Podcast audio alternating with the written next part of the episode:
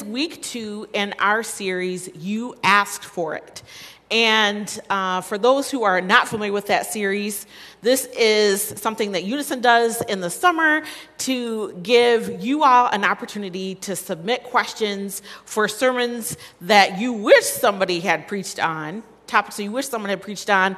And so this is your opportunity to actually get that sermon. So today, I'm going to be preaching on two questions.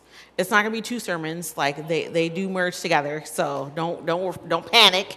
So the first one is How can dreams determine God's plan for me? Uh, and the other one is Why should we follow God? And I think that those are some really great questions. And um, if you're thinking, I don't understand how you're merging those, uh, let me just tell you, it took a minute to for, for God to bring it together. Because I was like, I see it, but there were moments when it was like, oh, there's the like as I was about to go to sleep, oh, there's the oh. And then I wake up in the morning, I'm like, could you repeat what you said right before I went to sleep? So, anyway, I'm gonna pray and then we're gonna dive in. Father, thank you so much for the opportunity for us to gather together as a family. I thank you for the way that you show up I thank you for the way that you move and have plans for each person in this space. And that you desire a strong relationship with each and every person that is in here, and every person that's watching online, and every person that may see the video after the service is over. Father, I just ask that as I speak this morning, that the words are yours and that you do what you do best, and that is change lives. In Jesus' name, amen. All right, so I've titled the message, So Here's the Thing. Um, whenever I hear that, this is usually what happens. So here's the thing, and a folding of hands, and a look that says, I'm about to disappoint you.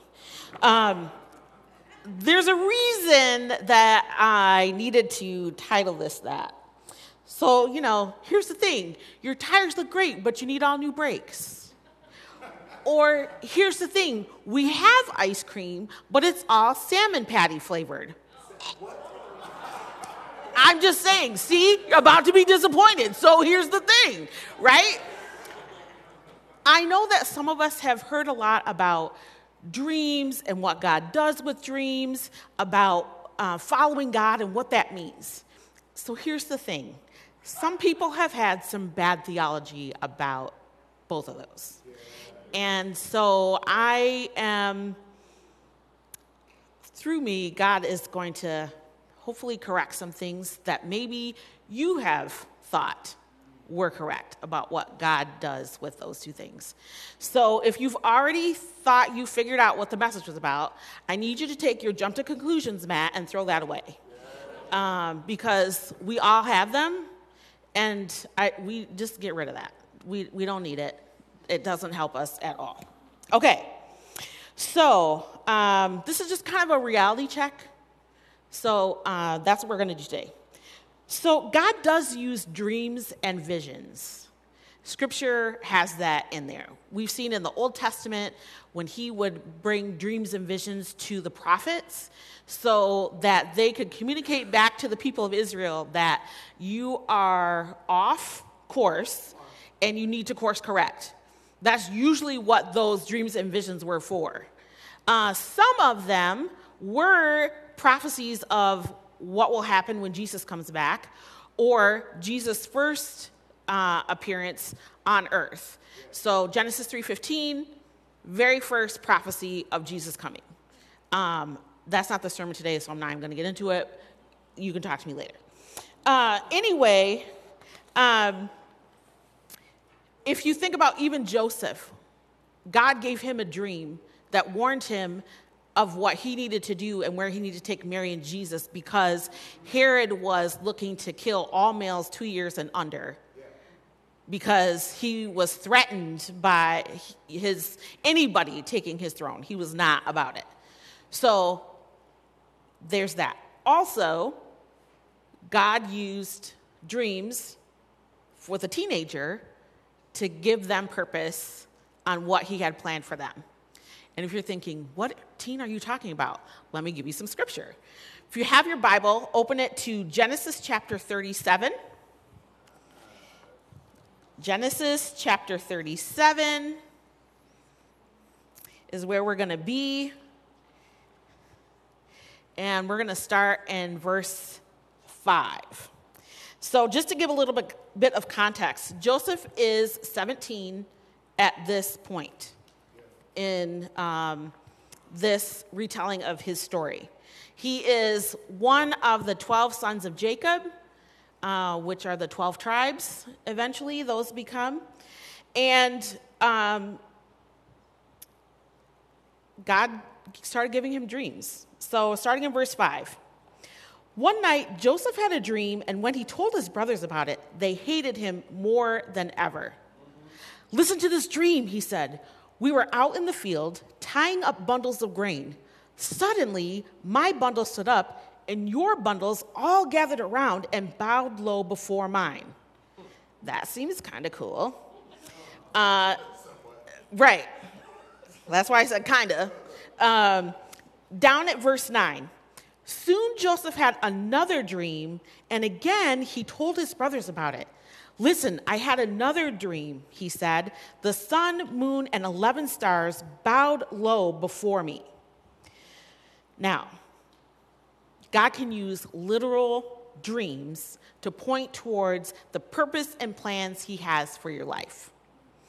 So, as I said, Joseph was 17 years old. So, if you're a young person, and you're wondering if God can do that, I mean, He made someone a king when they were like eight.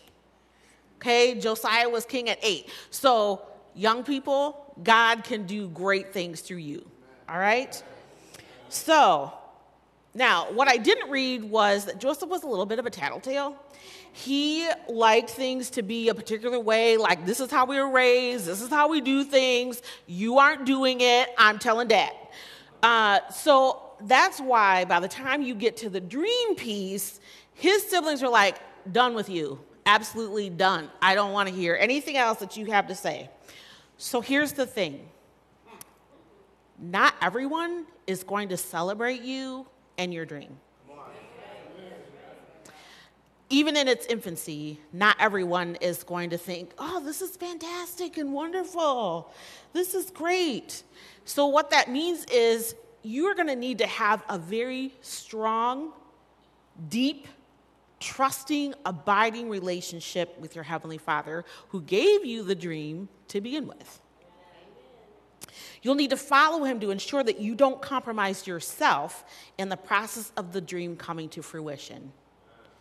Because the enemy is going to put temptations out there to distract you from what you're supposed to be doing cause discouragement, cause you to doubt, well, maybe he didn't really say that. Or maybe I'm not really going in the right direction. Or this is really hard. Uh, maybe I'm not going to do this. So, Joseph was sold into slavery, and he ends up in Egypt. And he is bought by a man named Potiphar, and Potiphar is captain of the guard for Pharaoh while Joseph is in his household, God gives him immense favor. So everything that Joseph does, it succeeds all the time. So Potiphar notices, and he's like, All right, I'm to put you in charge of my entire household. The only thing that's off limit is my wife, which totally makes sense. Uh, yeah. That, yes, that, you know, some things you feel like shouldn't have to be said, but you know, sometimes we need to just go ahead and say. Scripture says that Joseph was handsome and well built. And if you are like, does it really say that? Chapter 39. You just go ahead and read it later because we're not, we're not, that was, it's off track, people. It's off track, okay? Um, so Potiphar's wife notices, she's not blind. She notices and she's like, oh, okay. All right. So she was always trying to get him to have sex with her, and he was not about it. He was like, I'm not going to jack up my integrity with God. I'm not going to get myself distracted by any of what you have to do, and I'm not going to disrespect my employer. Yeah. Yeah. So, what he did was try to avoid her as much as possible. Now, some of us in here like to be like, I don't know if you can see this piece of tape right here. Some of us like to be this close to where we should not be. We want to be this close to the temptation, like, oh, I can handle it. I can, I can handle it. Be like, this is not a problem. Okay, see, I'm, let me get just a smidge. See, like I'm still not over the line. Like I'm, I'm, I'm good. All right, but do you see how much easier it is to like slip over? Like why? Why? Why do we do that to ourselves? Why are we this close? Like there's no reason for us to be this close to it. We should be like Joseph. Avoid it as much as possible. That's what we should be doing. Because it gets us off track. It gets us in a place where we're not following God. We could be derailing the time that it will take for us to get to where God has planned for us. I mean, I can't remember how much time it was, but the Israelites, the 40 years, that was because of their own stuff. That wasn't because God needed it to take 40 years for them to get to the promised land. They made choices, God had consequences. Doesn't mean he didn't love them and care about them, but he's not going to just let you do whatever and uh, just like, well, you know what? I know they didn't really mean it. No. Okay? All right. So, um, because of what Potiphar's wife did, uh, she ended up one day, got him kind of backed into a corner. She grabs his cloak, and he's like, I'm out of here and leaves his cloak behind. Well, now she's got to explain why she has the cloak. So her explanation to cover her own behavior was a complete lie and got him in prison. So while he was in prison, uh, God again gave him a lot of favor. So the warden was like, I see what you're doing. All right, I'm going to put you in charge of this whole place. Now, this would not happen in America. So that that's not that's not a thing here. So uh, I don't know what kind of prison system they had there, but here that would not be. Oh yeah, we're going to let a prisoner oversee all the other prisoners and run things. No. Uh, but this in this instance, that is exactly what happened. Is he oversaw all the prisoners, all of the logistics, everything that was happening in the prison. The warden allowed him to oversee it because God gave him favor and success in everything that he did. Now, while he was in there, you know, he got to know people, created relationships with folks. So when he saw the chief cupbearer of Pharaoh didn't look like his usual self, he's like, hey, what's going on? You don't look as cheerful as you usually do. He's like, well, uh, I had this really weird dream. I don't know what it means at all. And so Joseph's like, well, I can't interpret dream. I can't tell you what it means, but God can tell me, and then I'll tell you. So that's what he did. Well, the chief baker heard the positive end to the chief cupbearer story and is thinking, oh, all right, I also had a crazy dream. I bet I'm going to get the same thing. Now, let me just tell you a little something here as we talk about dreams and following God. What you see God doing for somebody else does not mean you are going to be getting the same thing. because we often do that. We think, oh, because they're doing X, Y, Z, I'm over here doing my thing.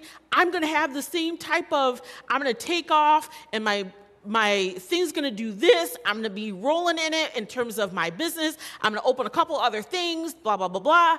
And God's like, that's not at all the plan I have for you. Remember that jump to conclusions, mat, I told you to get rid of? Out.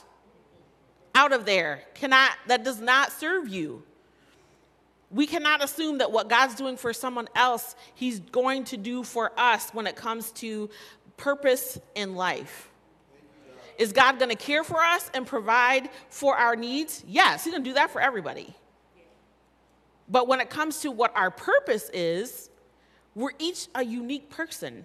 We're each gifted with certain things to help the body of Christ and to impact the world for Christ. And different people are going to need different things that each of us carry that will bring them to the Lord. So if it was all cookie cutter, like, does that even make sense? Okay. All right, so Chief Cupbearer gets his job back. Chief Baker, he does not. Joseph says to the cupbearer, Hey, when you get to Pharaoh, tell him about me because maybe I can get up out of here. Well, cupbearer doesn't remember two years later before he remembers. And the only reason he remembers is because Pharaoh had a couple of dreams that nobody else could tell him what they meant. And then the cupbearer says, Oh, I remember this cat back in prison that he was able to tell me what my dreams meant, and they actually came true what he had to say. So Joseph gets called to see Pharaoh. Pharaoh's like, hey, I understand that you can interpret dreams. He's like, I don't have the power for that. So we talk about um, acknowledging that he deserves the glory. That's exactly what Joseph was doing is, I don't have the power to actually interpret. God has that power. But I'll listen, I'll see what God tells me. All right? So we need to remember when we get into spaces and places how did we get there? How did we get there? All right. So, one little thing that I did forget to say is that when we're following God, here's the thing about that. When we are following Him, we're not promised easy street. Um, we're not promised that it's going to be the smoothest route in the situation. But what he does promise is that he will be with us through the trial and tribulation, and that we can have peace and assurance of that, and that we're going to be okay. Regardless of the outcome, we're always going to be okay. Now, does it mean it's going to be our favorite outcome? No. But we're going to be okay. All right, so Joseph gives God, or gives Pharaoh the message that God has for him about the years of excess and the years of famine related to food in Egypt. And this is what he tells Pharaoh that he needs to do. He needs to find somebody who can handle all the logistics across the entire country. You are going to need also someone who's wise and intelligent to be able to do that. And you're also going to need supervisors to collect a certain amount of grain during the years of excess, get all of it stored, have it on lock so that when the famine comes, we're going to make it out of that. Okay? So Pharaoh's response is Can we find anyone else like this man, so obviously filled with the Spirit of God? So, when we're following God, we never know where His plans for our lives will lead, what rooms He may bring us to. Could be a high official, and it could be our neighbor across the street because what it is that we have and he's prepared us for meets their need. By the time Joseph actually gets into Pharaoh's court to do the job, he was 30. He was 30. So let me give you some scripture related to our plans and following God. So these are not on the screen, um, but I'll give you the references, and if you're taking notes, you can look them up later. So I'll try not to go too fast. So the first one you're probably very familiar with Proverbs 3 5 and 6. Trust in the Lord with all your heart and lean not on your own understanding. In all your ways, acknowledge him, and he will direct your path. Proverbs 16:1. We can make our own plans, but the Lord gives the right answer. Proverbs 16:3 through 4. Commit your actions to the Lord, and your plans will succeed. The Lord has made everything for his own purposes, even the wicked for a day of disaster. And you're thinking, what? Listen, do you know how many bad kings the Israelites had that God used to try to get them back on track? Uh, you know, sometimes those rough things that are going on that we're like, I don't understand why God's doing this to me. Okay, well, we might need to do some self examination, see are we off track on what's happening. Proverbs 16 7. When people's lives please the Lord, even their enemies are at peace with them. So, why should we follow God? Well, there you go. Proverbs 16 9. We can make plans, but the Lord determines our steps. Proverbs 19 3. People ruin their lives by their own foolishness and then are angry at the Lord. Listen. Oh, I, I, apparently somebody wants to read it again. So Proverbs 19:3, people ruin their lives by their own foolishness and then are angry at the Lord. Listen. Here's the thing. Right, exactly. It's in the Bible. So here's the thing. Obedience creates the opportunity.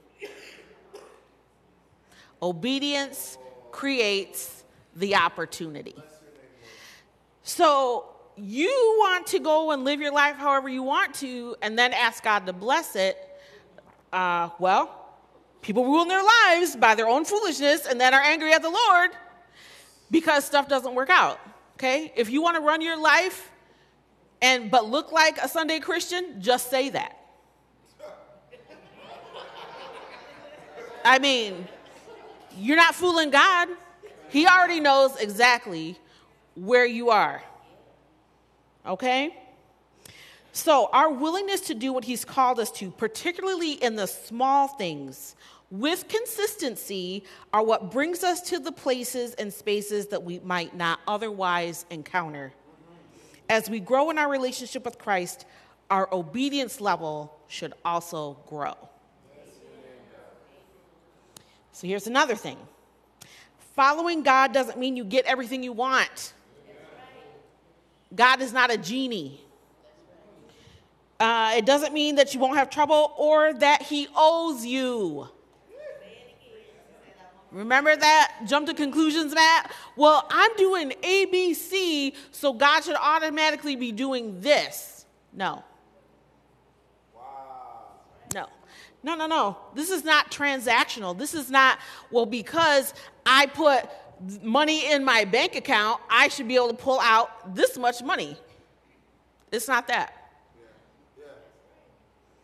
God desires relationship.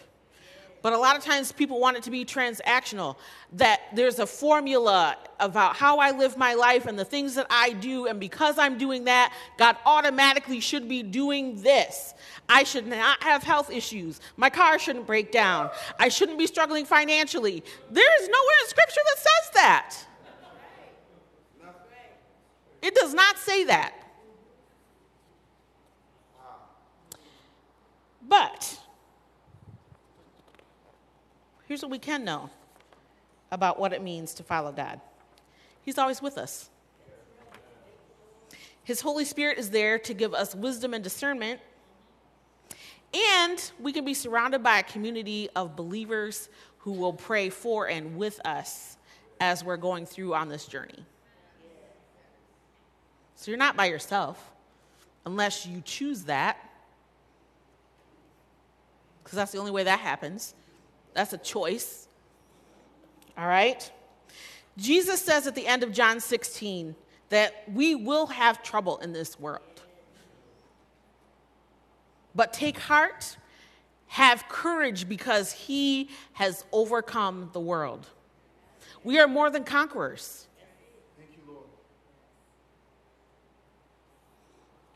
So here's the thing about our dreams it doesn't mean that the minute we have a literal dream or an idea dream, that it's going to happen immediately, or that we are fully capable and prepared to do the thing. Right, jump to conclusions, mat. Throw that away. Okay, but what it does mean is that he's with you and he sees the big picture for kingdom impact. Thank you, Lord. Thank you, Lord. He's going to grow you in preparation for what's ahead. I'm sure that Joseph learned a lot while he was in prison and running things, while he was in Potiphar's house and running things.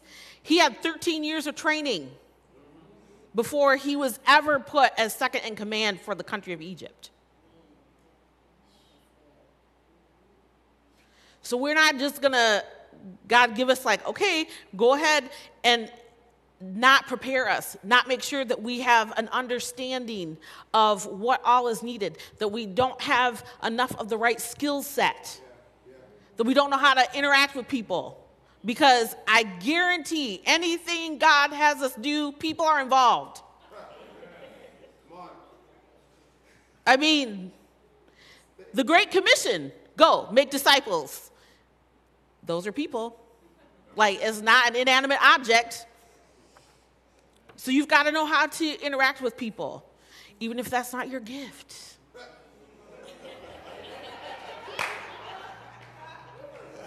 I'm just saying. I'm just saying. All right? So he's going to grow you in preparation. And what our dreams also mean is that there will be challenges. Internal, so our own stuff, relationship challenges, learning challenges, because there'll be learning curves, setbacks. But it's also going to be a time of joy and excitement, a testing of your faith, going through the fire to purify you so that when you get to where He's leading you, the impurities, He's been able to clean all that out of there. So when you come out, even your enemies are at peace with you. So I'm going to ask you to stand. I'm going to pray. Obedience creates the opportunity. That's the thing. Father, thank you so much for the way you are gentle with us and remind us of your love for us. Yes. Thank you for the way that you gently bring us back into right alignment with yourself when we get off track. Father, thank you for this morning and your word that reminds us that you have a purpose for each of us, that you desire for us to follow you, and that when we do that, there's a peace that passes all understanding. A joy that isn't about our circumstances.